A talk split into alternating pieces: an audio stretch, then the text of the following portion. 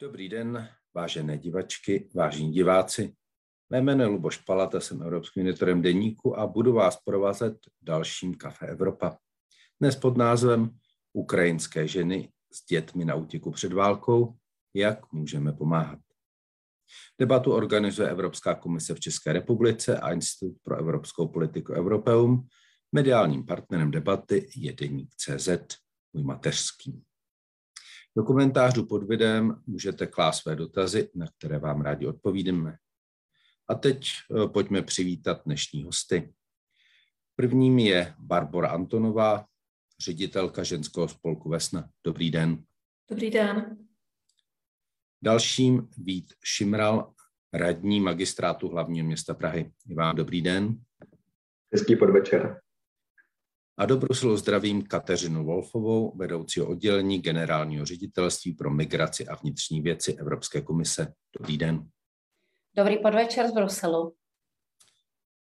Ruská agrese proti Ukrajině vyvolala největší humanitární krizi v Evropě od druhé světové války. Mimořádnou hned v několika směrech, jak počtem uprchlíků, kterých už jsou dnes víc než 3 miliony, tak jejich složením, kdy v drtivé míře převažují ženy a děti.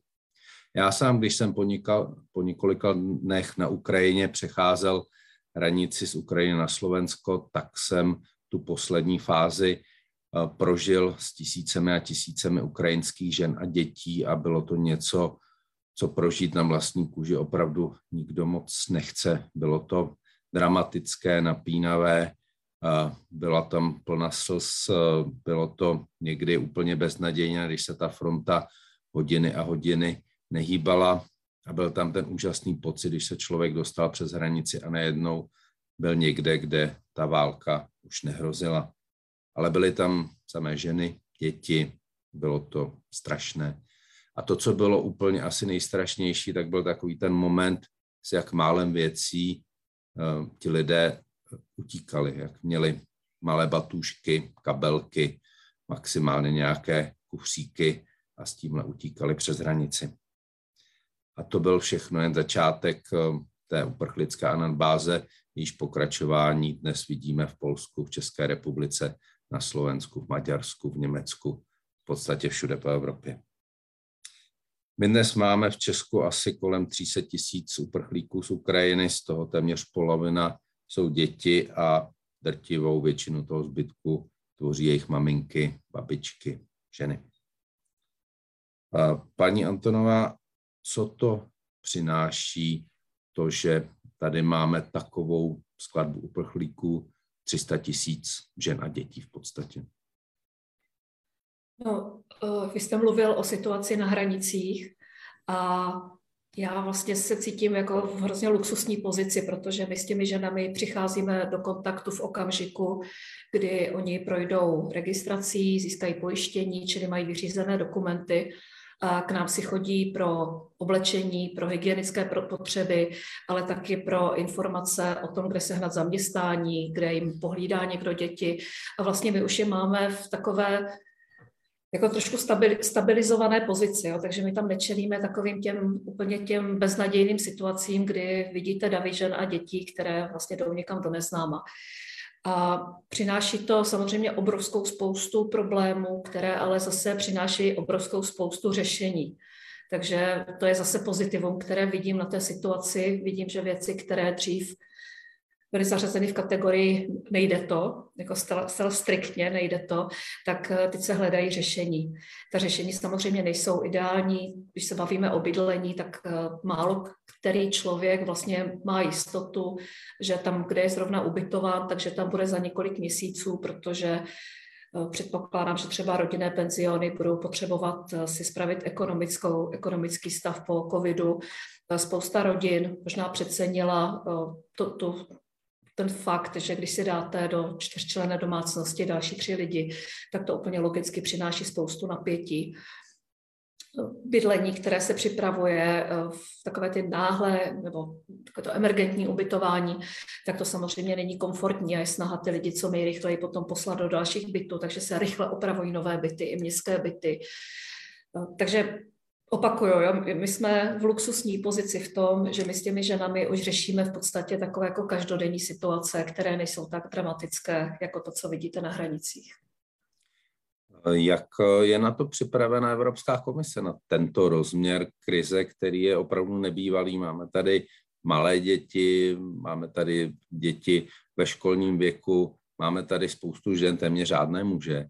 V čem je ten rozměr z hlediska Bruselu, Evropské komise jiný a co, co je třeba vlastně změnit e, v tom dosavadním přístupu k uprchlickým krizím, třeba ve srovnání s tou krizí v roce 2015-2016? A to je asi dotaz na mě. A zkusím ano, pardon.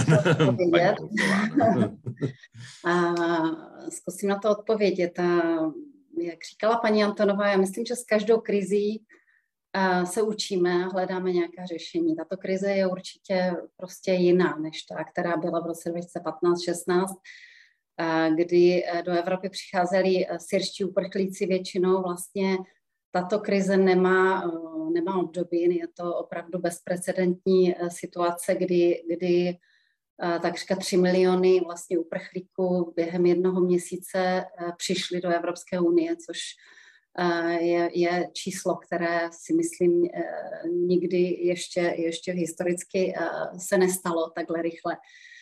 V čem je to jiné? Myslím, je to jiné v tom, že máme válku v Evropě, máme válku za hranicema, řekneme, šengenského prostoru. Takže tito lidé opravdu prchají před válkou a Evropa je tím prvním útočištěm. To je, myslím, ten rozdíl s tím, co jsme měli dřív, kdy spíš ti lidé přicházeli přes už nějaké jiné území třetí země a hledali, hledali samozřejmě ochranu v Evropě. A my samozřejmě se na to díváme, v, jak říkám, nová zkušenost. Je to věc, která celá komise, nejenom moje generální ředitelství, které se zabývá konkrétně migrací a samozřejmě záležitostmi vnitra Evropy, ale, ale celá komise eh, se snaží Eh, se na to dívat tak, jak, eh, jaká jsou ta nejlepší řešení, jak můžeme pomoct jednak teda Ukrajině, samozřejmě tam byly prostředky uvolněny na humanitární pomoc hlavně, ale jak podpořit členské státy v tom úsilí ty lidi vlastně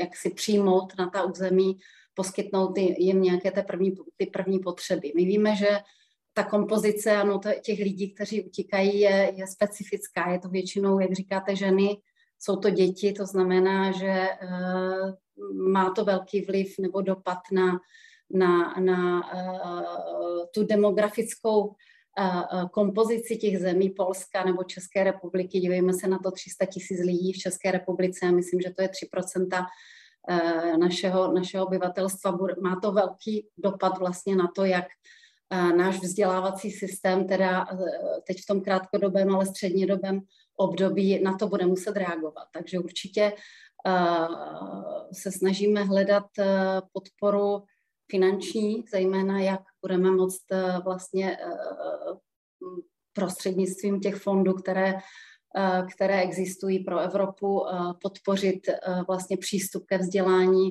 přístup k bydlení, přístup k zdravotní péči, jak tohle všechno bude moct být, řekněme, kompenzováno eh, do nějaké míry eh, z evropského rozpočtu.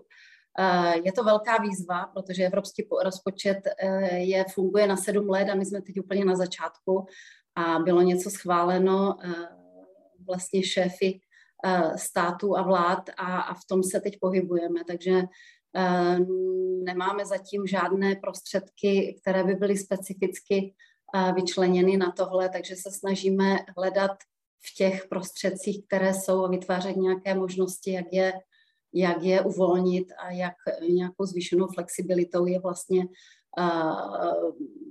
alokovat nebo pomoct členským státům je, je použít na, na ty potřeby, které, které existují. Je to něco, co, jak jsem říkala, je, je nové, je bezprecedentní, my se k tomu tak stavíme a a hledáme ta řešení, hledáme ty možnosti, jak to bude. Je to něco, co asi eh, nebude vyřešeno jen tak rychle. Myslím si, že jsme na začátku. Ty dopady budou, budou dlouhodobější, takže z toho pohledu se taky k tomu stavíme. A jinak, jinak komise se snaží koordinovat samozřejmě tu spolupráci mezi státy, pokud taková potřeba je, takže Česká republika například požádala o pomoc prostřednictvím mechanismu civilní ochrany, tam, tam to funguje, to nějak, nějak to běží. Snažíme se vlastně koordinovat ty, nebo ulehčovat sdílení informací mezi členskými státy, aby vlastně ta poptávka se setkala s nabídkou, takže pokud některý, některá z těch zemí, které mají hranici s Ukrajinou, jako je Polsko, Slovensko, Maďarsko nebo Rumunsko nebo i Česká republika požádají o nějakou možnost přemístění některých lidí. Já vím, že jsem včera poslouchala v televizi, že český premiér řekl, že nebude Česká republika žádat žádné realokace ale pokud by k takové ty žádosti došlo, tak samozřejmě komise je tady, aby, aby eh, se snažila tomu pomoct a koordinovat tady to úsilí s tím, že vlastně zhromažďuje informace od státu, které mají eh, k dispozici eh, možnosti ubytování lidí a dala by to vlastně logisticky koordinovala ve smyslu transferu těchto lidí do, do jiných zemí, kde by kde by mohli, eh, mohli vlastně najít nějaké útočiště. Takže tak asi chvilku na, to, trošku jenom na úvod, jestli já jenom bych měl možná ještě jed, jeden hmm. doplňující dotaz, který uh, vyplynul z toho samitu Evropské unie, který byl uh, na konci minulého týdne.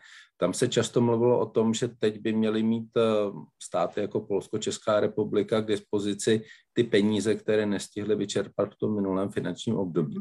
Tušíte, o jak velkou částku se v případě Česka, Polska nebo těchto zemí jedná, kolik vlastně by mohlo být na stole? Je to velmi individuální, ano, je to, je to zatím, je tam návrh komise, aby, aby tyhle prostředky se daly použít na vlastně tyhle potřeby spojené s, s tou kri, uprchlickou krizí.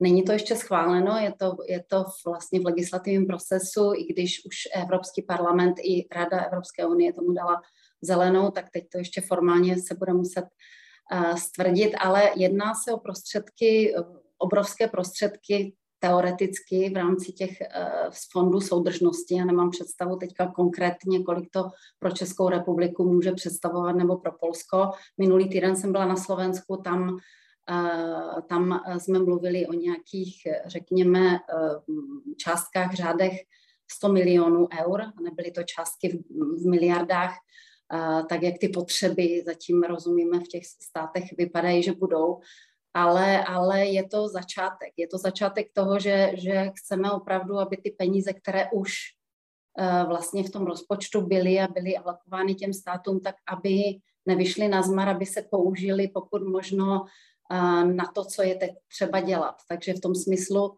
ano, se vytvořil takzvaný uh, program CARE, je to v angličtině, v češtině myslím, že to je akce soudržnosti pro uprchlíky v Evropě, kdy teda ty strukturální fondy budou moct být přesunuty tady na tuto prioritu a použity se stoprocentním eh, kofinancováním právě pro potřeby uh, ubytování, pro potřeby nějaké integrace těch lidí, pro potřeby přístupu do škol a tak dále. Takže je tam široká škála toho, na co můžou být uh, použity tyto prostředky. My máme odkud já jsem, tak my máme fondy, které jsou daleko menšího rozměru, řekněme, ne, nepracujeme s miliardami eur, ale, ale eh, řekněme ze 100 miliony eur, takže tady taky jsme navrhovali, aby, aby z toho minulého programovacího období ještě ty, ty peníze byly k dispozici pokud je o Českou republiku, není tam nějaká velká částka, není obrovská, ale, ale je to částka, která by jinak byla ztracena, pokud by jsme tuto flexibilitu nevytvořili. Takže mluvíme třeba o nějakých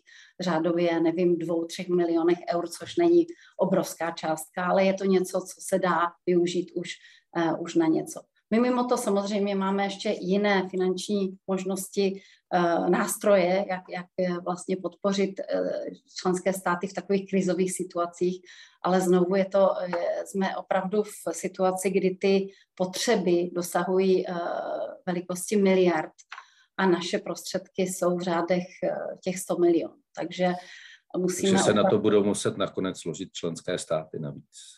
Um, tak to samozřejmě, já myslím, že, že Eh, co je také zajímavé na této krizi, nebo co vidím rozdíl s tím, co jsme viděli v minulých letech, je, že ano, ta krize začala, ty, ty státy, které mají hranici s Ukrajinou, i včetně České republiky, se k tomu postavili velmi čelem. Myslím, že ta organizace a to fungování toho, jak přijímají ty lidi, jak je to organizovaná, registrace a tak dál, je něco, co v Bruselu se velmi kvituje. Jako je to velmi s podivem, ale je to chváleno na všech úrovních. Komisařka byla ve všech, moje komisařka Johansson byla v těch státech ve všech a byla velmi překvapená, jak to všechno funguje.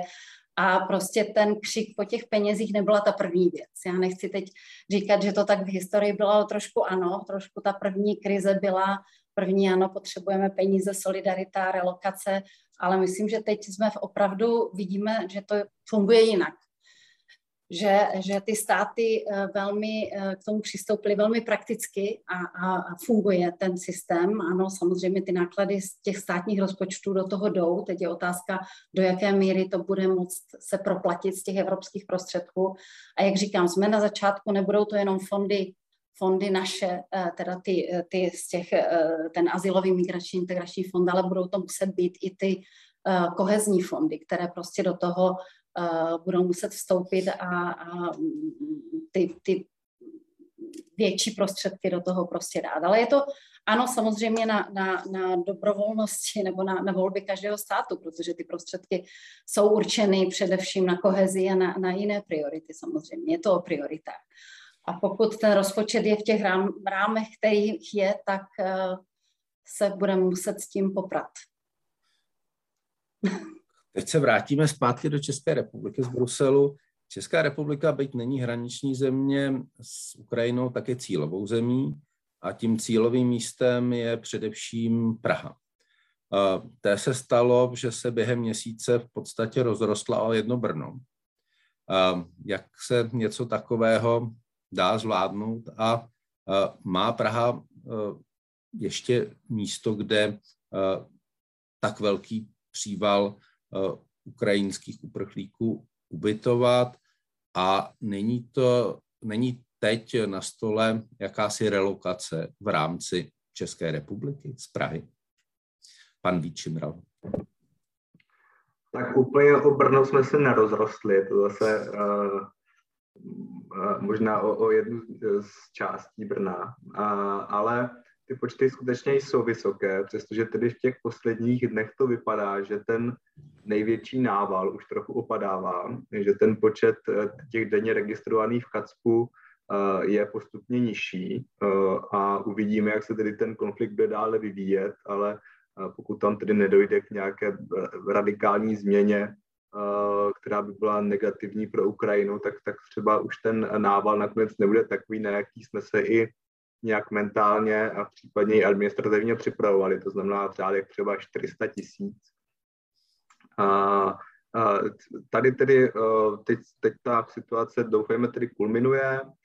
I tak ty počty už jsou vlastně dostatečně vysoké na to, abychom museli uh, hovořit o nějakém krizovém scénáři, uh, kdy uh, počítáme s tím, že um, postupně z toho současného modelu kdy tedy ti migranti byli ubytováni v těch dobrovolnických rodinách, protože na ně měli nějaké kontakty, případně si je rychle sehnali, kdy jsme pro ně zajišťovali ubytování v hotelích, v kempech a podobně, tak možná dojde i na ty úplně krizové scénáře, kdy tedy budou ubytováni v těch celá provizorních ubytovnách, ne asi patrně úplně v tělocvičnách, ale prostě v místech a v prostorech, které nejsou běžně k ubikaci používány.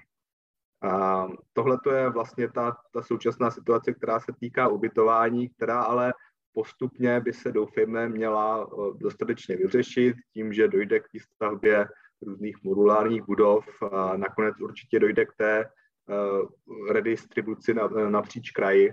S tím počítáme i na úrovni asociace krajů. Jsou tam dopředu vlastně dohodnuté nějaké mechanismy, které budou se postupně naplňovat na základě toho, jaké tedy konečné číslo těch migrantů a, přibližně na jak dlouho tady budou. Tohle to s tím letím určitě počítáme, protože skutečně ten největší nápor je momentálně v Praze, v Českém kraji a v těch velkých městech, tedy, tedy vlastně i včetně toho Brna. a, a třeba ty menší kraje nebo ty kraje v příhraničí, Karlovarský, Ústecký, Moravskoslezský, tam ten nápor zatím není takový. Když se podíváme na to, jak je připravena vlastně občanská infrastruktura, ať už se to týká, týká trhu práce, pracovních příležitostí, ale hlavně třeba škol, školských kapacit, protože vlastně v současné době polovina e, těch migrantů by měla navštěvovat školu, ať už tedy mateřskou základní nebo, nebo střední, tak hlavně tam ty kapacity jsou daleko vyšší v těch příhraničních krajích než Praze. My vlastně ty dvě největší krize, které momentálně nejvíce řešíme, je to ubytování, jako to, to je vlastně ten první, ta první překážka k tomu, abychom se o ty lidi postarali a to druhé, aby ty děti měly kam chodit, aby rodiče, tedy hlavně ty matky, které jsou teď zde s nimi, měly kam ty děti umístit, aby se mohly dále vzdělávat a oni sami, aby se mohli začlenit do českého pracovního trhu. Proto určitě počítáme s tím, že ta relativně velká část, se kterou počítáme z té migrace, která zde v Česku zůstane minimálně po dobu několika let, tak se tedy přemístí z kraje a z toho nejbližšího okolí, z, z okresů Praha Západ, Praha Východ i do těch dalších krajů, protože skutečně jde hlavně o to, abychom byli pro ty děti eh, schopni zajistit místo ve školách.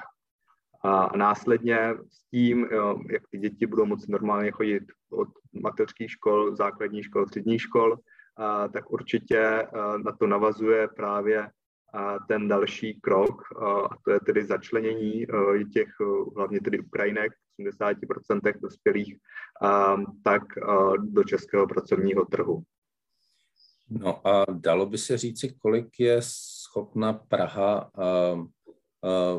poskytnout, eh, kolika lidem je Praha schopna poskytnout z té migrační vlny ubytování a kolika dětem z školy a školky?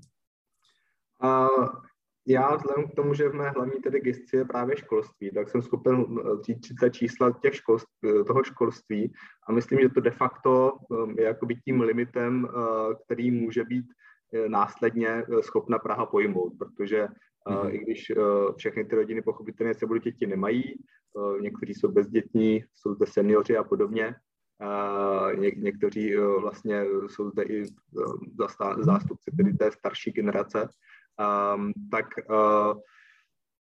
vlastně ta pracovní síla, která zde teď je, to jsou hlavně ty, ty ukrajinské matky a pro ně jsou vlastně nejdůležitější ty školy.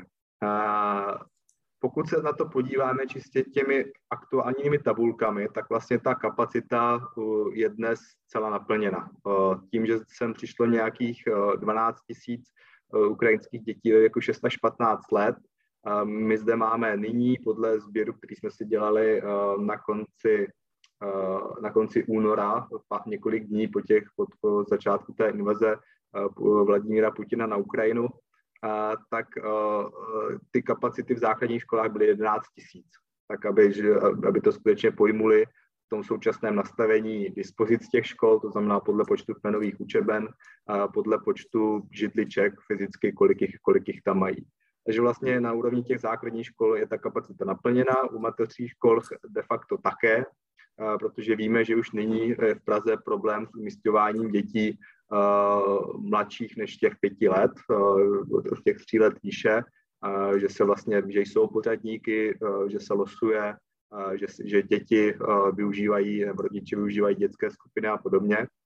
A, a u těch středních škol tam pochopitelně je ta kapacita trochu vyšší, protože zde máme hlavně některé odborné školy, o které není taková poptávka zatím, ale s tím, že už není tady, máme zhruba no, 4,5-5 tisíc Eh, ukrajinských dětí eh, mezi 15 a 18 lety věku, tak právě tihleti určitě zaplní eh, i díky tomu, pokud se ty rozhodnou zde zůstat ty rodiny, i díky Lexu Ukrajina, tomu jednoduššímu přijímacímu řízení, které je obsaženo v tom zákoně právě pro ukrajinské děti, tak počítáme s tím, že ty kapacity také zaplní. Takže já myslím, že ten současný stav a to současné číslo de facto zaplnilo kapacitu, tu takovou tu reálnou toho běžného chodu. A, od této doby, někdy od minulého týdne, už de facto počítáme nějaký krizový scénář, kdy tvoříme provizorium, kterým bychom co nejrychleji ty, ty ukrajinské rodiny se snažili adaptovat, snažili se zjistit uh, i, i na základě vlastně kontaktu s nimi, uh, které z nich tady na jak dlouho zůstanou, které, protože spousta z nich stále počítá třeba s tím, že vlastně v létě Česko opustí a vrátí se na Ukrajinu, že do té doby tedy konflikt skončí a oni se vrátí rekonstruovat vlastní zemi. Ta data, co se týče těch předchozích válek a konfliktů, k tomu bohužel napovídají. Ukazuje se, že i u krátkodobých vlastně konfliktů, v okamžiku, kdy máte tak zdevastovaná území, jako tom teď například tedy na východě Ukrajiny, a tak se ty rodiny přes všechnu vlastní snahu vrátit nemohou, protože prostě nemají kam a není tam pro ně fyzické místo bydliště, není tam připravená infrastruktura, takže určitě tady některé zůstanou a nevíme, jestli tady zůstanou rok, dva, pět let, deset let, tak zase usadí. Tohle to by mělo být jasné právě v průběhu dubna, května, kde my budeme zároveň ty navyšovat ty provizorní kapacity, ale už tedy na základě dohod s tou vládní úrovní, na základě potřebných novel zákonů a podzákonných předpisů, které se týkají hlavně stavebních předpisů, eh, bezpečnosti hygienických norem škol, veřejných budov, ale i u eh, rezidenčních budov, tak tam dojde k nějakému dlouhodobému plánu, jak eh, tu novou část české populace, protože všichni počítáme s tím, že ta ukrajinská minorita, minorita se v pořádku adaptuje do Česka, prostě bude tvořit nějakou možná jinojazyčnou vlastní minoritu, ale v pořádku adaptovanou na české prostředí, tak prostě tahle ta část nová české populace zde zůstane a bude tady dlouhodobě žít. Tak eh, jak tento problém vidíte z Brna, paní Antonová? Tak já ho vidím z Brna, vidím ho zejména z té Vesny, což teda bych měla asi představit. Vesna je historické, historický ženský vzdělávací spolek. Na tom termínu vlastně není moc co měnit, protože vlastně ta náplň zůstává stejná od roku 1870. A po několika přerušeních historických, kdy ten spolek přestal existovat eh, vinou nacismu, potom komunismu a teď teda, jak říkáme, ten bonmot, jako ho dohnal pozdní kapitalismus, kdy se ten spolek ocitl v insolvenci, a Kamila Zlatušková, jakožto vnučka obnovitelky spolku na začátku 90.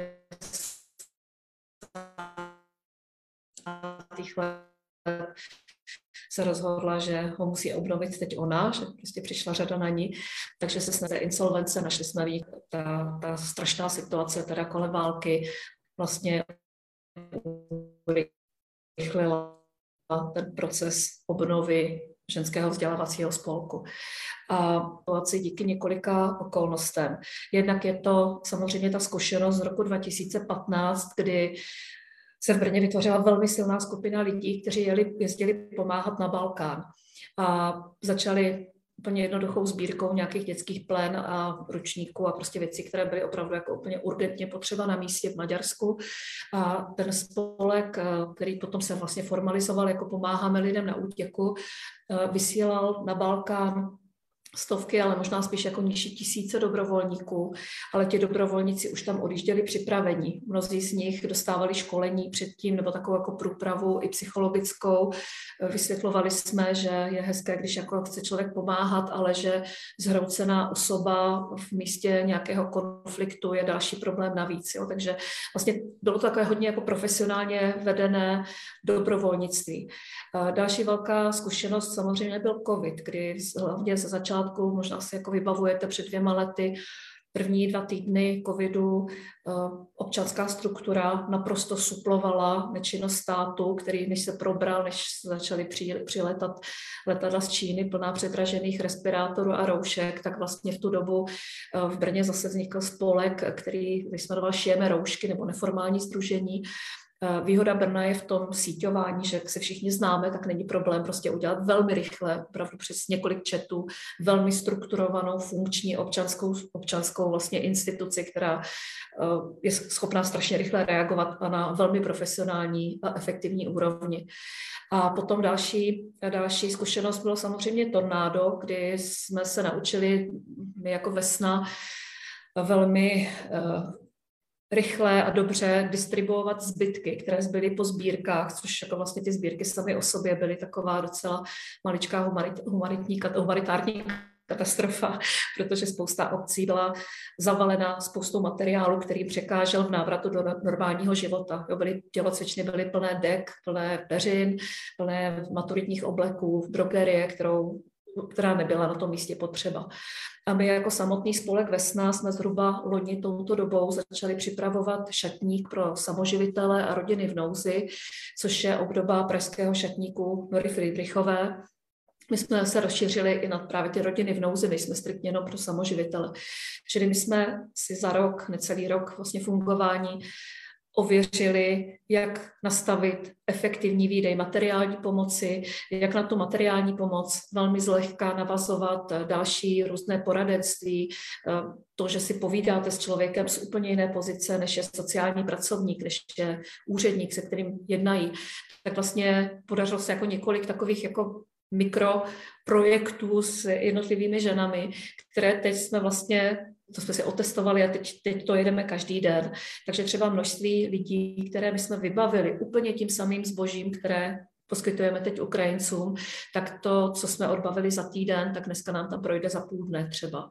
Ale naučili jsme se vlastně logistiku, naučili jsme se organizovat dobrovolníky, Ti dobrovolníci jsou teď samozřejmě úplně zásadní věc a největší náš problém teď je, jak profesionalizovat tady tu strukturu, jak získávat prostředky na koordinaci dobrovolníků, což je úplně stěžejní věc, protože lidé jsou velmi připraveni pomáhat, ale musí být někdo, kdo jim k tomu vytvoří podmínky, kdo jim řekne, co, co je potřeba dělat. A to je teda velmi, jako velmi důležitá složka tady, tady té celé situace, uvědomit si, že eh, investice do lidí, do, toho, do, do lidí, kteří jsou schopni něco dělat, je úplně zásadní v téhle, v téhle věci pardon, dlouhý úvod a já bych se vrátila jenom k tomu školství. Naším dvorem, který máme eh, u Moravské galerie, které bych teda chtěla velmi poděkovat, protože ředitel Moravské galerie velmi proaktivně reaguje na tu situaci a vlastně uspokojuje potřeby, které, které vás ještě ani nenapadnou, tak on velmi jako proaktivně vlastně připravuje, připravuje prostředí, pozici, materiál na to, abychom mohli fungovat dál. Tak eh, není to statistika, jo, nemám to fakt jako opřené o žádný výzkum, ale jenom když se bavíme s těmi lidmi, tak ta situace se školstvím je velmi pestrá. Jo. Ty potřeby těch lidí, rodin, dětí jsou velmi diverzifikované. Co je absolutně teda jednotná věc, tak to jsou ty předškolní děti. Jako umístěvání předškolních dětí zřejmě teda ani ne do dětských skupin, ale spíš do těch adaptačních skupin, aby se dala vyřešit situace legislativně tak, aby ty skupiny mohly fungovat, ale zároveň lidi, kteří se o ty děti starají, tak samozřejmě potřebují nějaké zázemí, nebo nemůžete dát dítě jako skupinu 30 dětí na dva lidi a jeden záchod. Jo? Takže teď vlastně probíhá v Brně velmi intenzivní práce na tom, aby vzniklo co nejvíce eh, dětských skupin, Skvělé je, že máme díky spolku Ukrajinská iniciativa, který v Brně působí několik let. Je to Ukrajinská iniciativa Jižní Moravy, takže vlastně, když mluvím o Brně, tak v podstatě vždycky mluvím o celém Jihomoravském kraji. Tak eh, na tu iniciativu eh, se navázala neuvěřitelná spousta lidí, jednak Ukrajinci, kteří žijí v Brně, ale i příchozí Ukrajinci. Máme obrovské množství ukrajinských učitelek, od mateřských školek, vychovatelek, ale i třeba psycholožek, psycholožek, terapeutek. Vzniká tam vlastně velmi silná komunita takových těch podpůrných, eh, podpůrných profesí. Eh, je tam třeba můj oblíbený případ je logopedka, která k nám přišla asi před 14 dny. Řekla, že je logopedka, tak jsme si ji zapsali, řekli jsme hned, jak vznikne nějaké prostředí, kde budete moct dělat terapii s dětmi, tak okamžitě nastupujete. A minulý čtvrtek si přišla, si přišla se zeptat, jestli nemáme počítač, to je věc, kterou zatím jsme odkládali, tady tu logistiku s elektronikou. Nicméně jsme tam měli notebook, takže paní si ve čtvrtek vzala notebook a v sobotu nám přišla oznámit, že v pátek měla pět logopedických sezení v Kijevě se svými klienty dosavadními. A tohle je vlastně jedna z věcí, které eh, je taky jako potřeba vlastně se těch lidí individuálně ptát. Oni jako spousta z nich je schopná online pracovat eh, na Ukrajině. Potom ti žáci starší, tak samozřejmě máme žáky, kteří půjdou do ukrajinských tříd, které velmi rychle vznikly v Brně, samotné ukrajinské třídy. V těch ukrajinských třídách budou ukrajinské učitelky, ale samozřejmě tam musí být výuka češtiny.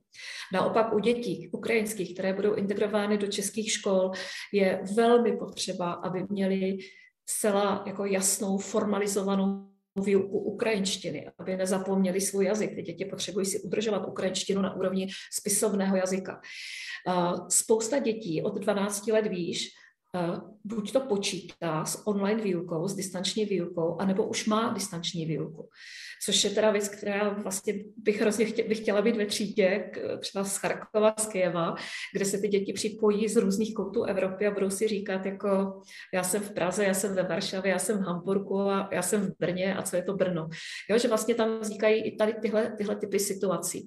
Eh, studenti, kteří jsou eh, v jejich desáté a jedenácté třídě, protože tam je vlastně jedenáct 12 jako střed, střední škola, nikoli v těch 13 let, které jsou u nás, tak hodně těch dětí má nějaké semestrální úkoly. Takže pro nás z toho vyplynulo, že eh, stejně jako pro vysokoškoláky, že je potřeba najít nějaký prostor, kde by ty děti mohli klidně tam přijet, dostanou nějaký počítač, eh, klidné prostředí, připojení a budou moct zpracovávat svoje semestrální práce.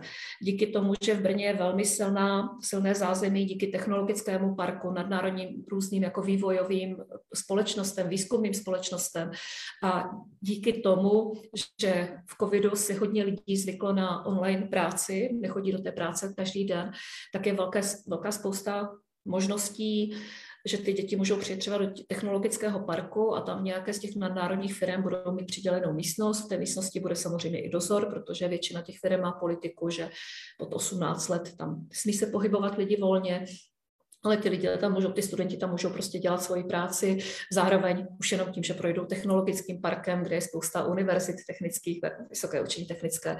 Jo, takže vlastně ta, to, to školství je opravdu jako velmi variabilní variabilní uh, vlastně oblast a asi je potřeba neustále teda evaluovat, pořád zjišťovat, jako, co, se, co se děje, co, jako, jak se ty lidi posunuli a vlastně co nejvíce snažit naplnit jejich potřeby, jo? Jako reagovat na to, co oni konkrétně potřebují. Já bych, třeba, já, já bych to teďka přehodil hmm. na, na pana Šimrala, protože je to vlastně jeho parketa. Je na to české školství a český školní systém připraven na takovouhle škálu možností, kterou jsme tady teď slyšeli? Ono se nepočítá s tím, že by tady vznikala jakákoliv paralelní ukrajinská struktura eh, v tom vzdělávacím systému. To znamená, eh, ten plán adaptace je skutečně takový, že eh, co nejvíce dětí, co nejdříve nastoupí do majoritních českých škol, tříd a škol, a, a vlastně to, co uh, probíhá nyní, uh, co popisovala paní kolegyně, to znamená uh, vlastně fungování nadále v rámci toho ukrajinského vzdělávacího systému, uh, tak to uh, dlouhodobě na českém území probíhat nebude. Zatím tam nedošlo k žádnému posunu, že by se řeklo, že by třeba ukrajinské ministerstvo uh, zahraničí nebo jeho ambasáda museli zřizovat nějakou síť ukrajinských škol, protože by to byli oni, kdo by to potom měli na starosti. Um, takže uh, ta současná situace je skutečně um, provizorní uh, a ne, neměla by uh, ukazovat uh, ten směr vývoje dále. Je to, je to specifická situace, která na, nastala teď v průběhu tohoto, vlastně tohoto krátkého období, uh, ale my spíše uh, řešíme tu um, vlastně celkovou polisi uh, České republiky vůči uh, těm ukrajinským školákům. Paní Wolfa, je nějaká zkušenost té předchozí migrační krize 2015-2016, která by nám řekla, jak to asi může probíhat teď u nás, jak vlastně řešit ty otázky školství, jak řešit otázku zaměstnanosti a další věci. Eh, dá se něco vyčíst eh, z té velké migrační, říkáme tomu, krize 2015, 2016, 2017? Hmm. To je otázka dobrá, ale asi, asi trošku se zaměřením na, na, na lokálnější zoom uh, toho. Já si myslím, že uh, určitě tahle krize nebo tahle situace, kterou teď máme, je jiná v tom, že my neprocházíme tím klasickým asilovým řízením. Vlastně na evropské úrovni se aktivovala ta směrnice, která která tak vlastně to je vlastně potřeba dočasná, připomenout, že vlastně ochrany, máme i novou situaci. Ano. Přesně tak, ta dočasná ochrana už vlastně uh, umožňuje něco, co jsme ještě neznali, nebo ne, s tím jsme nefungovali dřív. Jo? To vlastně znamená, že lidé, kteří teda prchají před válkou z Ukrajiny, tak uh, můžou požádat o tady ten status té ochra- dočasné ochrany, kterým dává už jistá práva, jako je právo teda na, na pobyt uh, v členském státě, právo na přístup na pracovní trh, právo ke vzdělání, pro děti a tak dál, na nějaké sociální zabezpečení a tak dál. Takže to je něco, co v minulosti jsme neměli, protože jenom připomenu, že ty dřívější krize nebo ten klasický asilový systém Evropy funguje na tom, že člověk e, prchající před nějakou hrozbou, válkou nebo pronásledováním e, nebo za jakýmkoliv účelem jde do Evropy, pokud žádá o, o ochranu, tak prostě ten stát, v kterém žádá, je odpovědný za to tu žádost vyřídit. A potom, pokud tedy je ta, to rozhodnutí pozitivní, ten člověk dostane tu ochranu, tak ta ochrana platí jenom v tom státě, který ji dal. Ta neplatí v jiném členském státě. Takže my jsme teď v situaci, kdy vlastně jsme na evropské úrovni si odsouhlasili členské státy nebo Rada Evropské unie odsouhlasila tady tuto směrnici, která fakticky znamená, že lidé eh, mají stejná práva eh, a stejné vlastně možnosti podle toho statusu ve všech členských státech Evropské unie. Takže pokud oni to získají v České republice a rozhodnou se jít do Německa, tak to stejné, na to stejné mají nárok uh, tam. Takže to platí v tom přístupu k tomu školství, to platí k přístupu na pracovní trh, a, a tak dále. Z té, minulé, z té minulé krize ta situace byla jiná, jak říkám, tam spoustu, samozřejmě ta, eh, řekněme, eh, ta připravenost eh, těch států, přes které ta migrační vlna šla v tom 2015-16, řekněme konkrétně Řecko, které je taky země, s kterou já teda osobně taky, taky vlastně pracuju, tak tam to bylo tak, že ti lidi vlastně transitovali jenom přes tu zemi a chtěli se dostat teda eh, často do, do, do, do Evropy, do Německa, do severní Evropy a, a tam teprve žádali o ten azyl. Takže spoustu lidí prošlo jakoby neregistrovaných na začátku té krize a samozřejmě už se dneska usadili a předpokládám, že se integrovali nebo integrují v těch společnostech, kde jsou eh, v Německu, v, eh, ve Švédsku, v, v Rakousku, ale proto v tu dobu vlastně bylo, eh, byla opravdu eh, priorita, eh, řekněme, to organizovat, tu migraci, jo? což si myslím, že dneska organizovat ve smyslu pomoct těm státům ten, ten, ten management vlastně těch příchozích, jo. Protože to Řecko opravdu nebylo na to připraveno, nemělo ty registrační místa, nemělo kapacity vybudované, takže to všechno vlastně se muselo, muselo konat, to vůbec teď, teď jakoby neřešíme. To teď se zdá, že funguje. Uh, funguje teda nějaká ta, uvidíme, jak bude fungovat uh, vlastně uh, ten fakt, že ti lidi mají, ta, mají ten stejný, to, to, to stejné postavení, jak to bude fungovat dál. No to vlastně um, už trochu funguje, že?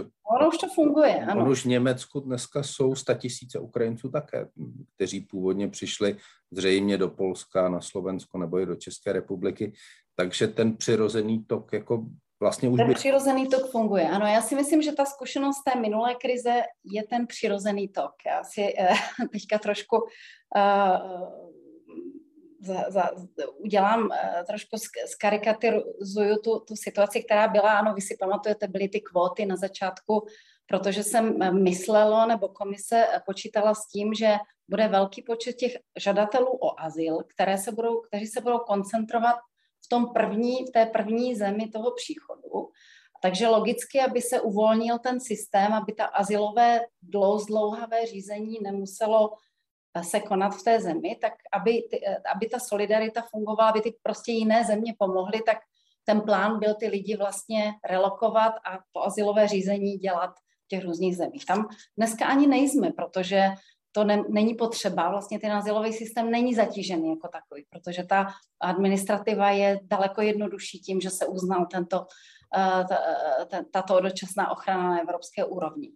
No a, a, a myslím, že ta zkušenost minula je, že opravdu Eh, nějaké to umělé přemístování lidí nefunguje. Myslím si, že nefunguje, protože eh, je to o lidech, je to o jejich vůli, je to o jejich hledání nějakých komunit, je to prostě o jejich, eh, jejich touze nebo snaze se dostat někam na konkrétní místo a, a to má různé faktory, proč a je to, je to i ten jazyk v současné době. Asi i proto si myslím, že, že, ta, že tady ta ta ukrajinská krize nebo ti lidi z Ukrajiny budou mít tendenci zůstávat v těch zemích eh, slovanských, protože ten jazyk je určitě eh, prostě důležitý faktor v tom školství, v tom, eh, v tom, na tom pracovním trhu. A, a i ty komunity už tady existují, které třeba neexistují, ty komunity, které v krizi 2015-16 jsme neměli, tak proto jsme možná nepřitahovali, ale teď teď, teď jsme někde jinde. A já si myslím, že, to, že ono to vlastně teď pořád o tom mluvíme jako nějaké migrační krizi, ale ona, ono se to stane vlastně podle mě v tom střednědobém časovém... Migrační vlnou. No, migrační vlnou stane se to demografickým faktem, protože ti lidi budou u nás a my s nimi budeme eh, budeme nějak plánovat, fungovat, protože uvidíme, jak ta válka bude dlouho trvat a jak ta situace se bude vyvíjet na Ukrajině, ale asi těžko si představit, že kdyby ta válka skončila brzy, jak si všichni přejem, takže ti lidi se budou moct možná tak rychle vracet, protože nebudou mít kam, protože ta země bude zničená, bude se tam muset vybudovat znovu infrastruktura, školy a tak dál. Takže uh, bude to součást toho našeho jakoby nechci říct normálu, ale je to, je to něco, co je ta další vývojová jakoby asi fáze před náma, že, že, že ta menšina ukrajinská bude, bude s námi nějakou dobu prostě existovat, si myslím. Já bych na to navázal hned prvním dotazem, který tady máme od eh, diváka Davida Plháka, který se ptá na to, že eh, hlavní bariéra, která Ukrajinkám brání plně využít eh, český pracovní trh, je jazyková znalost. Jak je to s jazykovými kurzy pro Ukrajince? Jak se to daří organizovat? Eh, má Praha nějaké organizované už dnes jazykové kurzy pro Ukrajince češtiny, pane Šimral? My jsme už rozjeli kurzy na naší uh, jediné škole, která má právo státní jazykové zkoušky. Každý kraj má povinnost ze zákona zřizovat jednu školu, uh, která funguje jako jazyková škola se státní jazykovou zkouškou. Tam už tedy máme Eh, kurzy eh, pro středoškoláky nebo tedy pro vlastně Ukrajince od 15 eh, let věku výše, ale ty kapacity jsou pochopitelně nízké. I když se tam Desítky ne, lidí nebo... Uh, už jsou zapsány, pokud vím, nižší stovky, uh, protože se navyšují uh, ty kapacity postupně. Uh, navyšujeme i počty lektorů, um, ale stále, když se jakoby podíváme na ta celková čísla, tak je to pochopitelně nízké. Takže tady skutečně naše kapacity celkové stačit nebudou.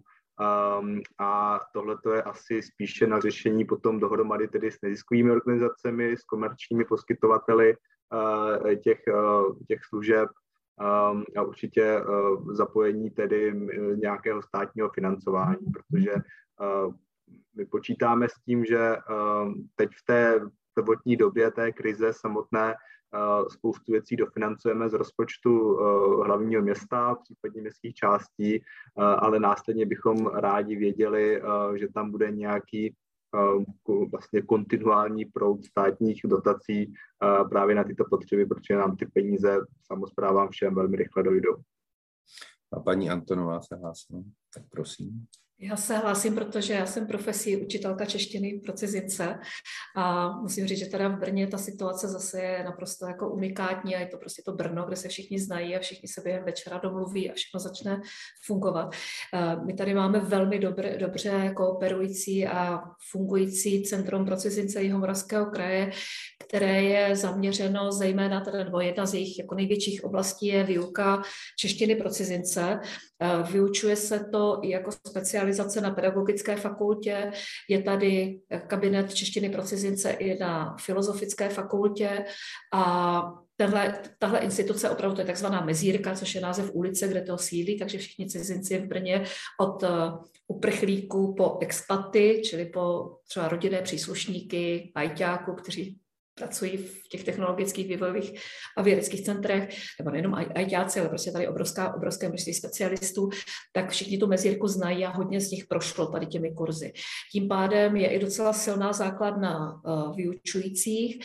Já třeba učím pro organizaci pro pomoc uprchlíkům a tam je speciálně tady v těch projektech, které jsou třeba 40-hodinové, 80-hodinové, 100-hodinové kurzy, tak tam je fajn to, že to jsou přesně ty kurzy, které teď potřebujeme.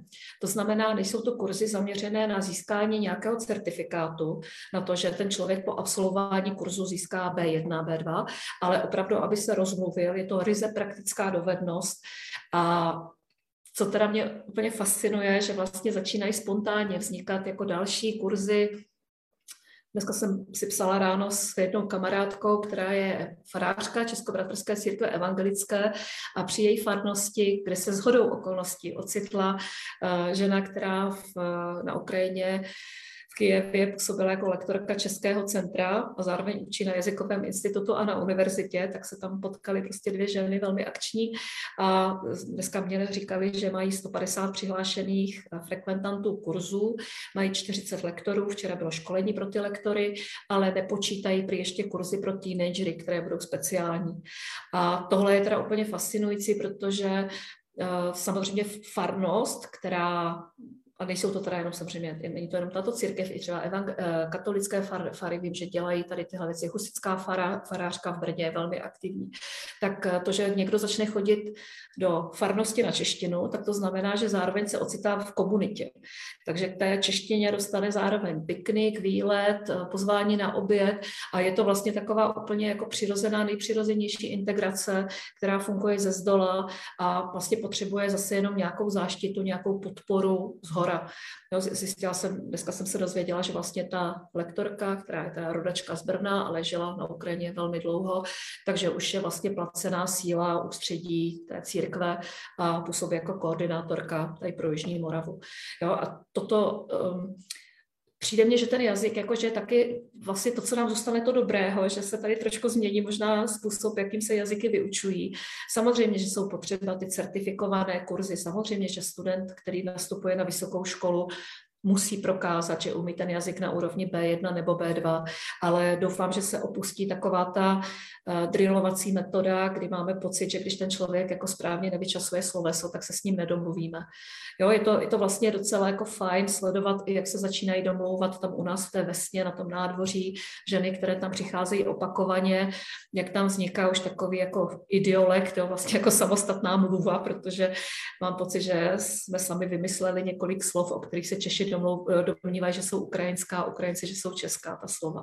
Ale prostě funguje to úplně skvěle, jo, takže pardon, ano. Jasně.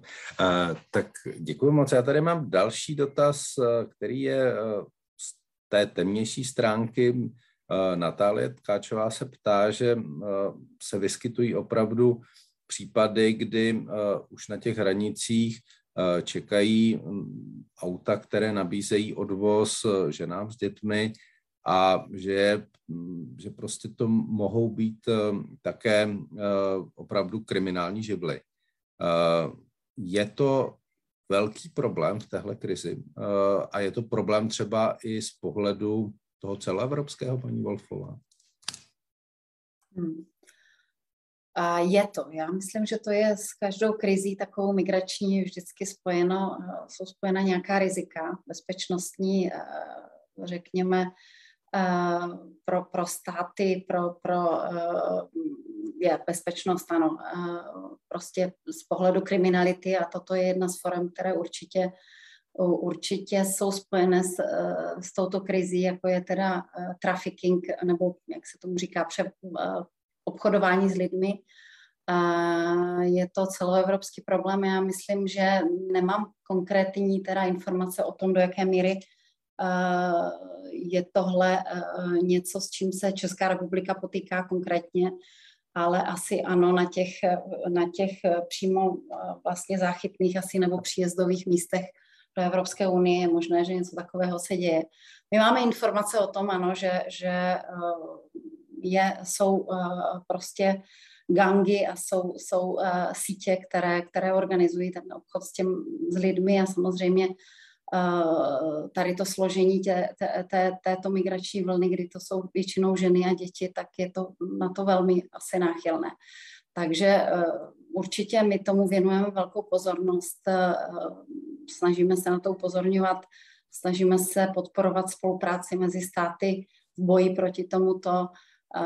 Máme Europol agenturu, která, která prostě v těchto věcech může být taky aktivní, ale máme i specificky zaměření právě tady na ten, na ten trafficking in human beings, jak se to říká anglicky, takže, takže určitě ano.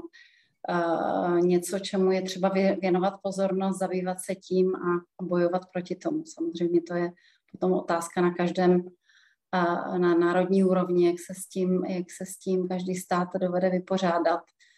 A to se jedná potom samozřejmě o složky policejní a bezpečnostní, které s tím, které s tím musí nějak pracovat. No, takže to vrátil do trochu veselější nebo příznivější roviny a to je uh, otázka vzdělání a vlastně to, jak si dokážeme poradit vlastně s tím velmi příznivým přílivem nějaké velké skupiny mladé generace uh, nových obyvatel možná České republiky. Uh, je to moment, že by eh, třeba Praha uvažovala o výstavbě nových školek, eh, rozšíření eh, kapacit základních škol, když přijde takto velká skupina obyvatelstva. Je to něco, o čem už alespoň magistrát uvažuje?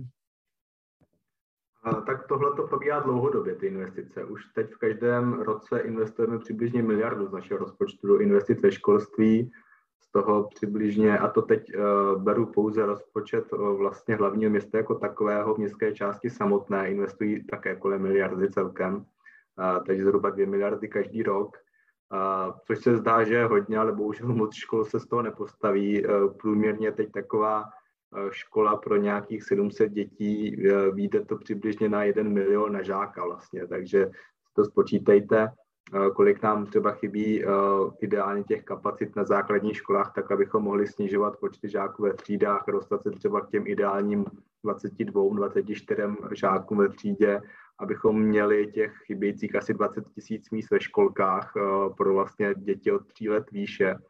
A, takže sice ta investiční aktivita probíhá, a, ale já právě doufám, že tahle ta migrace se stane právě i příležitostí k tomu, aby stát konečně trošku začal vnímat uh, tu špatnou situaci Prahy.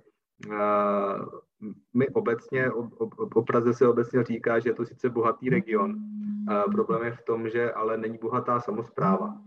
My vytváříme vysoký podíl HDP na celém českém HDP, máme zde vysok, vyšší příjmy oproti ostatním krajům, ale to neznamená, že Praha jako taková má nepoměrně daleko vyšší rozpočet. Bohužel ne. A díky tomu, že třeba plánovaná výstavba metra D je stále plánovaná pouze s, s, s financováním z rozpočtu hlavního města, žádné další e, zdroje financování se nepodařilo zatím dohodnout, a to na evropské ani národní úrovni, a, tak třeba jenom abychom právě na to našetřili, e, na, tu, e, vlastně na to ohromné veledílo, a tak díky tomu bohužel třeba ty školské investice nejde tolik peněz, kolik bychom si ideálně představovali.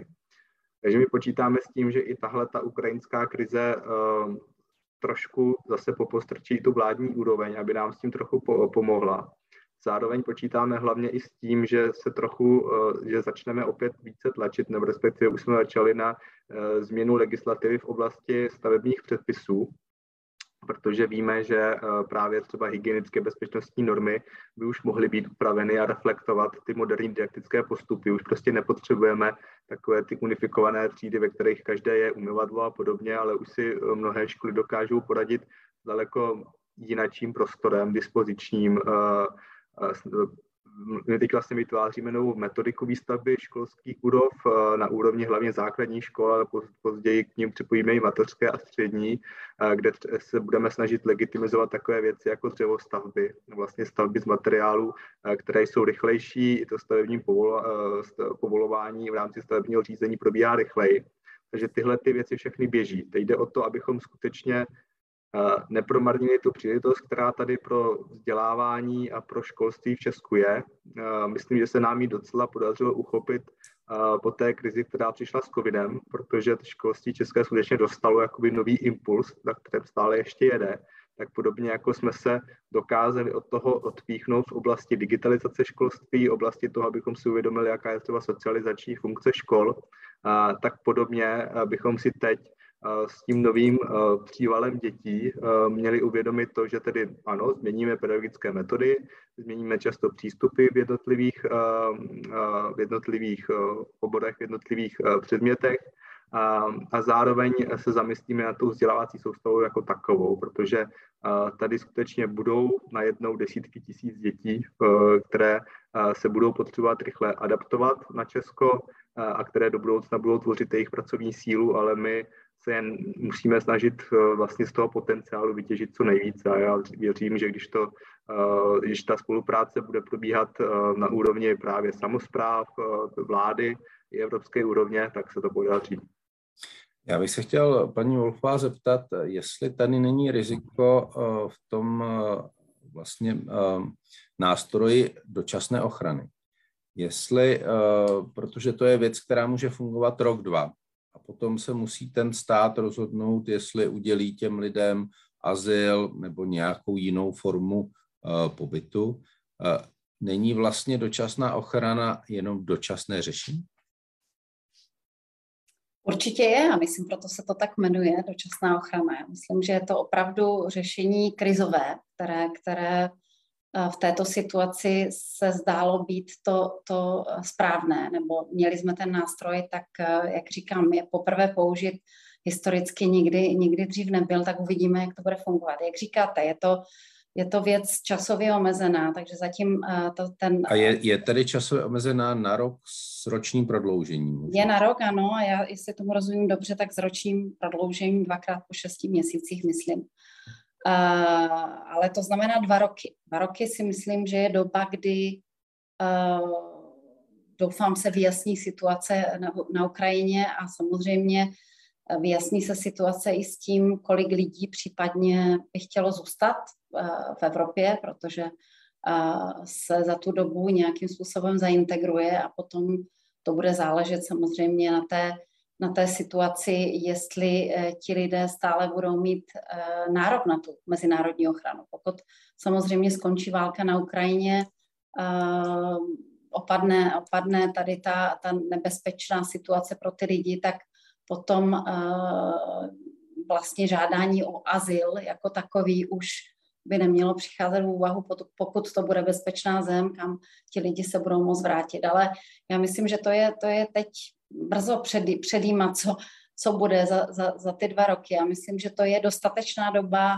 na to uh, vlastně mm, pro, jednak pro Evropu nějak pracovat s těmi lidmi, to znamená nemít je jako zátěž. Já jsem ráda, že slyším tady i od kolegů, že, že je, to, je to výzva, je to, je to podle mě šance pro Česko Eh, je to spoustu mladých lidí, eh, žen, pracovní síly, kterou určitě potřebujeme. Je to obohacení pro, pro, eh, pro republiku pro Česko jako takový, pro národ si myslím, je to, je to prostě nová zkušenost. A mm, není to, ne, není to teda jenom na straně těch nákladů, já si myslím, je to opravdu něco, co může přinést ve tom střednědobém horizontu pozitiva a, a prostě dobrou zkušenost a Eh, po těch dvou letech, jak říkám, možná eh, ti lidé budou chtít zůstat, tak potom to bude otázka nejenom třeba eh, otázka azylu, ale, ale legalizace jejich pobytu na, na území České republiky, protože budou aktivní ekonomicky, protože se integrovali, protože děti chodí do školy a tak dále. Takže myslím, že to bude individuální, tak jako práce s lidma je, tak nedá se to, nedá se to nějak zobecňovat, ale myslím, že to ukáže ta zkušenost, jak to, jak to bude. Paní Antonová, jakou vy máte zkušenost, když se bavíte eh, s těmi eh, ukrajinskými uprchlíky? Chtějí zůstat nebo počítají s tím, že v létě budou doma? Um. No, uh, Popravdě já jako jsem vyhlásila heslo, že na, u nás na dvorku není válka, že tam se distribuují ty, ty dětské pleny a to oblečení. A vlastně tohle je hrozně citlivá věc, o které vlastně moc jako nechci s těmi lidmi ani mluvit. Jo? Je to taková spíš možná moje nějaká ochrana, ale musím říct, že většina těch žen intenzivně hledá práci a velmi rychle tu práci nachází. A myslím si, že zemědělci třeba na Jižní Moravě, že se strašně těší, že letos nebudou řešit problém s pracovními silami, protože prostě je tam spousta lidí, kteří chtějí práci. Ale já... Dobře, ale jak, jak budou ty matky řešit problém s tím, to je, když to je právě je ono. Ano, to je právě ono a to se, dostáváme k těm dětským skupinám. Na tom venkově samozřejmě je možné, že tam ty kapacity budou větší. Některé obce jsou připravené vlastně pomáhat eh, různým způsobem. Eh, my třeba, jako náš spolek Vesna, přímo teda rozjel takový program, který neřeší tu potřebu hlídání dětí, ale je to takový, jmenuje se to rodiny společně, je to adopce rodin, to znamená, že kolegové teď sedí zrovna u počítačů a asi 300 zájemců ze strany Čechů a nevím kolik, 100, 150 zájemců se, ze strany ukrajinských rodin propojí teritoriálně, aby byli prostě poblíž sebe v ulicích, aby si byli po ruce, aby mohli jít spolu na výlet nebo cokoliv. Ale jenom co se týče ještě té práce, abych byla hrozně ráda, kdyby se podařilo těm lidem sehnat tu práci adekvátní jejich vzdělání. To si myslím, že je strašný problém a co jsem tak sledovala, zase teda nemám to opředé o žádné statistiky, ale jenom pocitově, když jsem učila před lety ve Lvově, tak vlastně naši i třeba akademici se tak trošku tvářili, že teda jako když to půjde, takže tam pojedou něco odpřednášet, jo. přenesou kousek našeho českého moudra a mezi tím třeba Polsko mělo regulérně rozjeté vědecké, výzkumné, umělecké projekty. Právě vlastně ukrajinskou stranu, ukrajinské akademiky jako naprosto rovnocené partnery.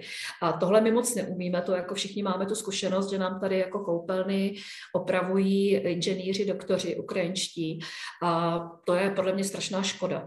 A je super, že vlastně jako dobrovolník třeba k nám chodí ředitel velmi významné firmy Thermo Fisher, který pokud slyší, že ta žena umí anglicky, tak eh, prostě kvalifikované síly je schopný zaměstnávat. Jo? Že ta angličtina je vlastně okamžitá vstupenka na český pracovní trh, dokonce můžou začít pracovat třeba ženy, které jsou mimo Brno online. Jo.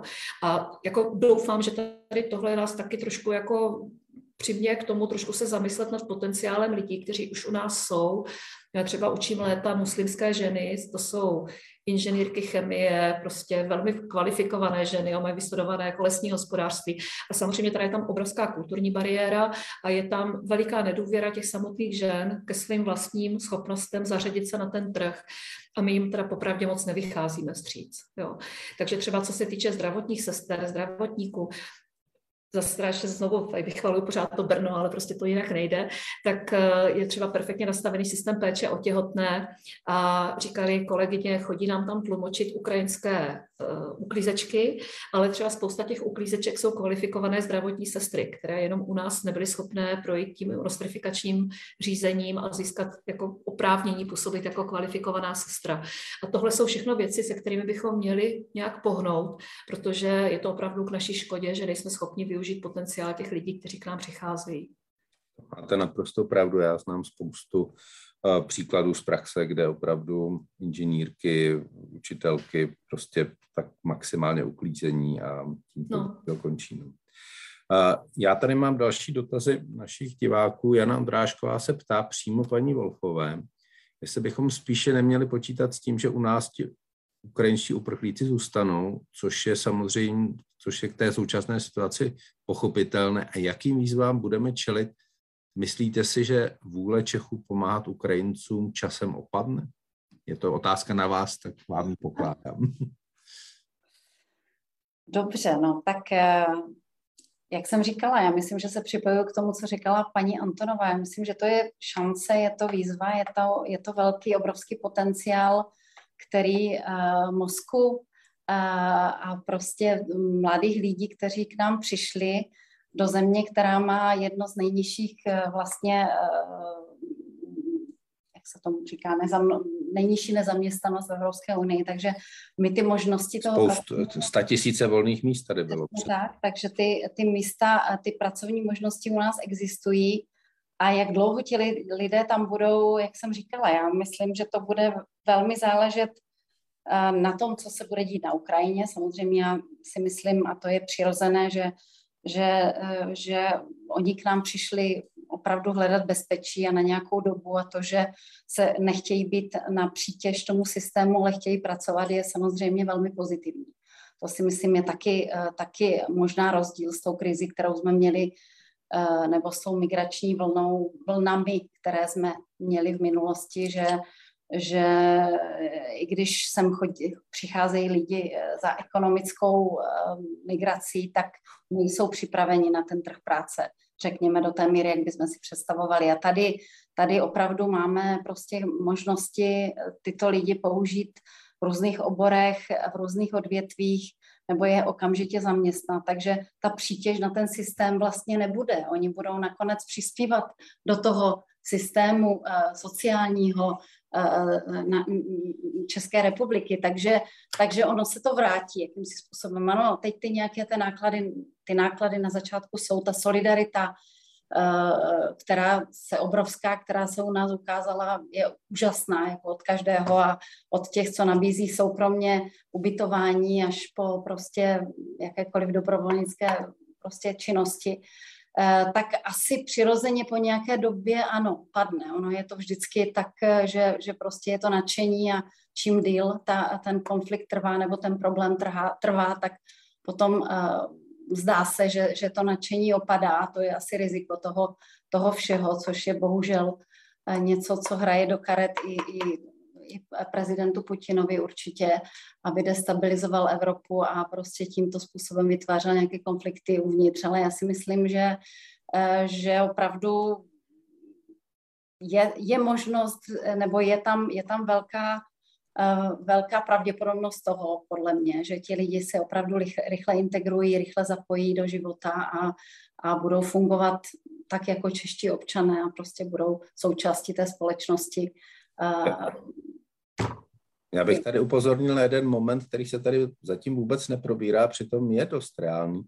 A to je, že uh, ti lidé tady, pokud jim ty podmínky nevytvoříme dobré, tak tady nemusí zůstat a mohou odejít do jiných evropských zemí tady opravdu, já si vzpomínám na situaci, která byla před válkou, že tady bylo takové přetahování mezi Českou republikou, Polskem a Německem o ukrajinské pracující, kdy Němci opravdu přepláceli ty Ukrajince, kteří pomáhali třeba v zemědělství nebo i v továrnách.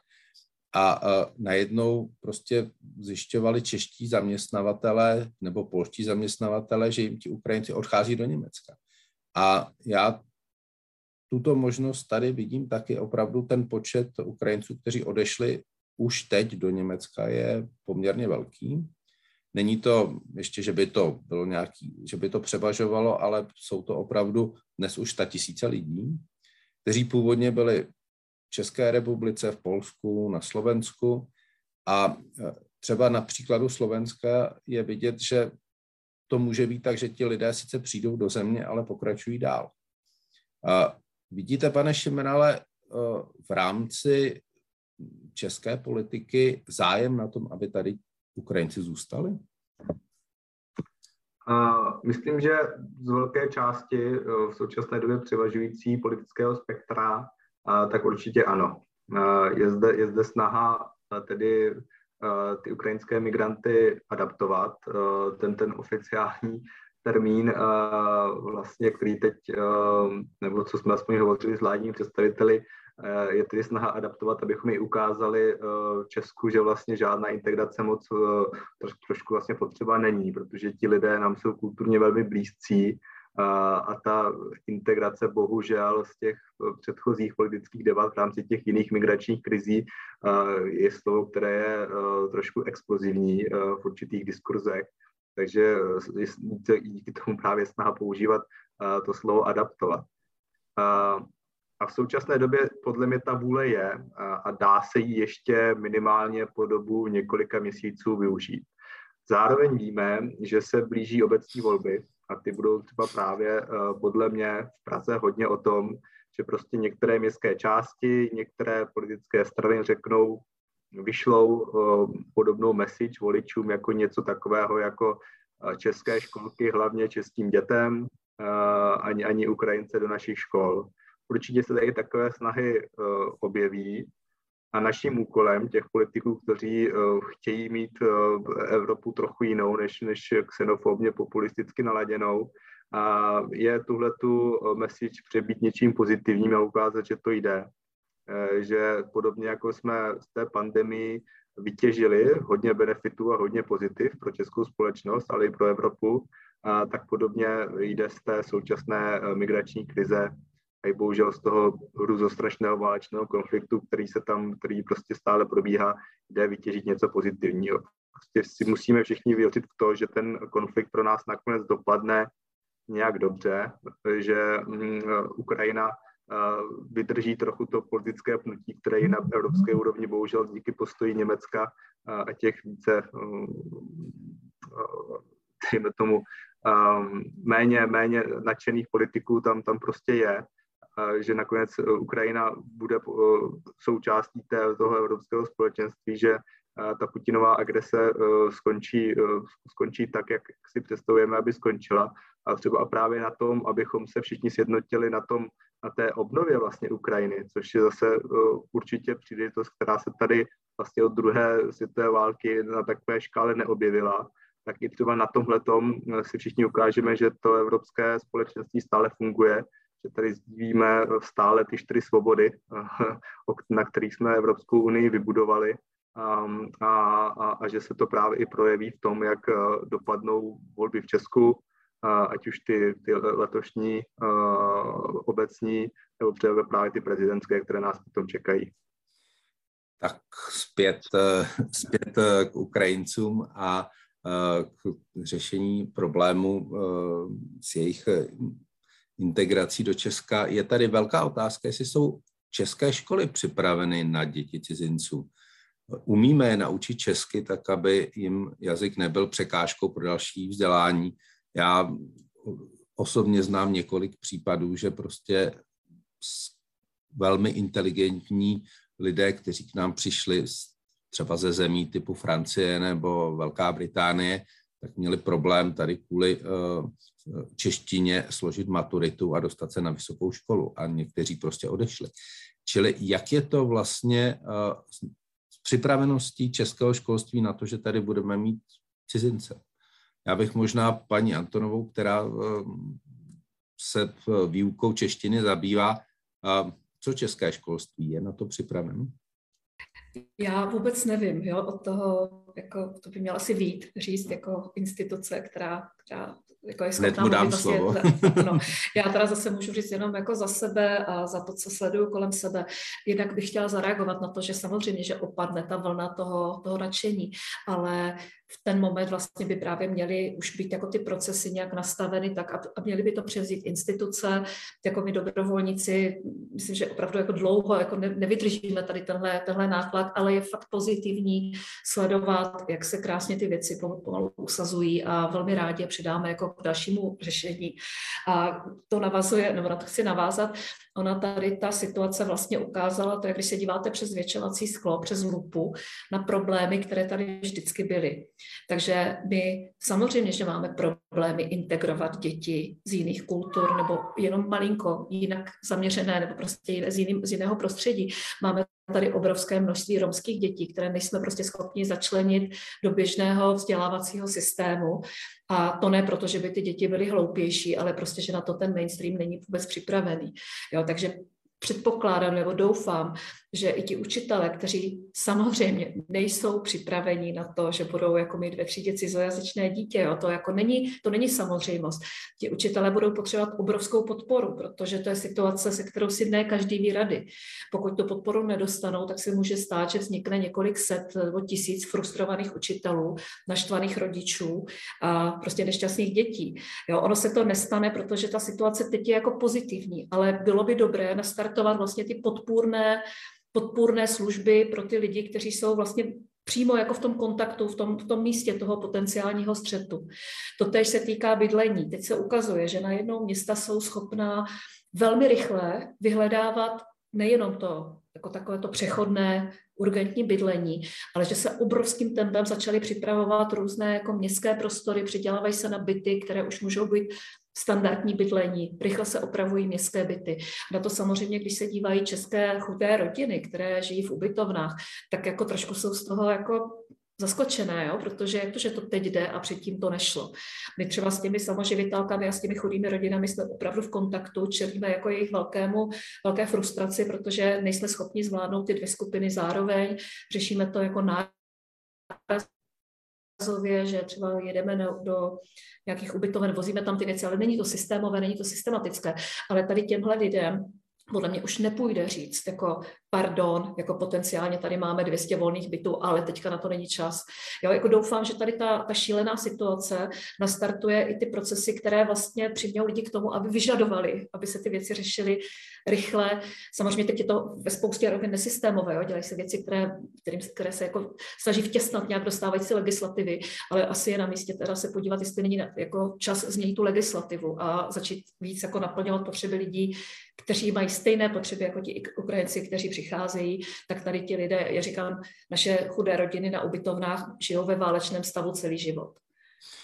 Já bych to přece jenom ještě vrátil k tomu školství, byť tohle je opravdu velmi závažný problém a trochu to připomíná situaci covidu, kdy nejednou jsme zjistili, že umíme učit uh, distančně uh, od základní školy až po vysokou. Uh, jak je to s tou připraveností škol na děti cizinců v takovém městě, jako je Praha, kde těch cizinců vlastně je velmi mnoho, nebo bylo velmi mnoho už před touhle uprchlickou krizí?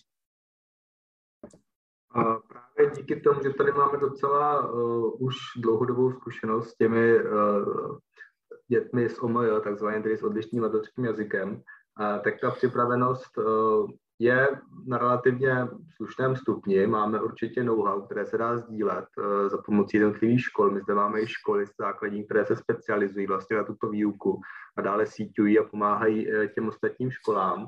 A co je největší problém uh, při výuce Eh, ve třídě, kde je část cizinců? Uh, je to, to, tohle to se, největší problém uh, se úplně nedá podle mě identifikovat. Ne, nejsou, nejsou data na to, kdo, že by učitel řekl, největší problém je ten a ten, protože se to liší od, podle věkové kategorie, podle předmětu. Pochopitelně je, je naprosto odlišné učit, učit češtinu, český jazyk dítě, které je původem nebo z rodiny větnamské nebo ukrajinské, je něco jiného učit ho matematiku a tak.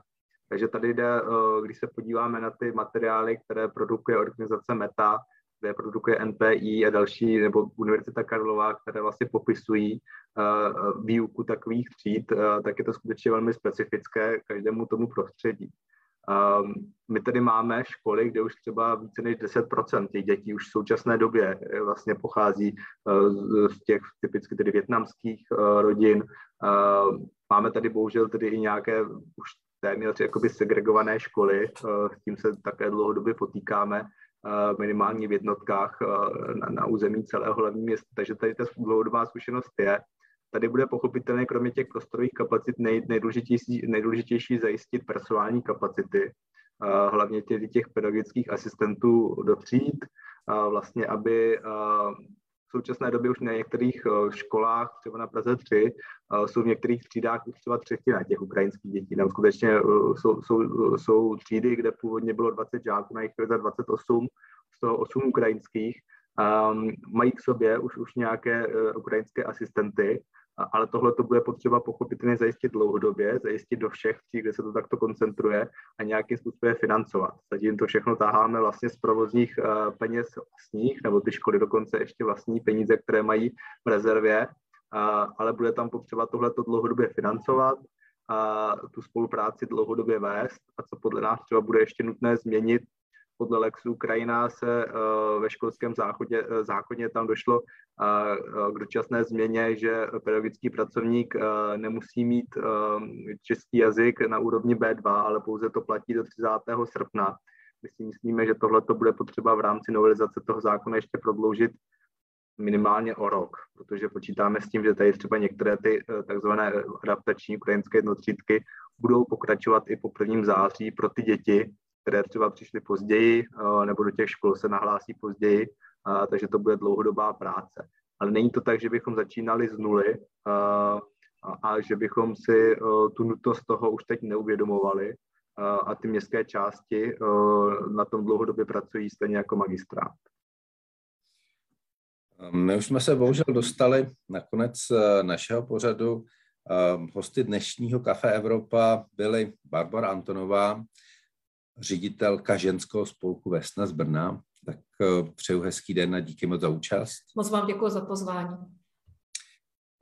Děkuji za účast i radnímu magistrátu hlavního města Prahy, panu Vítu Šimralovi. Díky moc a někdy na viděnou. Zajímavou debatu a zdravím do Bruselu paní Kateřinu Wolfovou, vedoucí oddělení generálního ředitelství pro migraci a vnitřní věci Evropské komise. Vám moc děkuji a přeji hezký den do Bruselu. Také děkuji a zdravím vás do České republiky a přeju všechno, všechno dobré, ať se vám daří. Děkuji. Děkujeme a loučím se s vámi i já, Luboš Palata, Evropský editor Deníku a těším se s vámi opět na viděnou a připomínám, že Kafe Evropa pokračuje už tento čtvrtek v půl šesté debatou o digitálním balíčku Evropské unie. Sláva Ukrajině, Героям слава на схерену.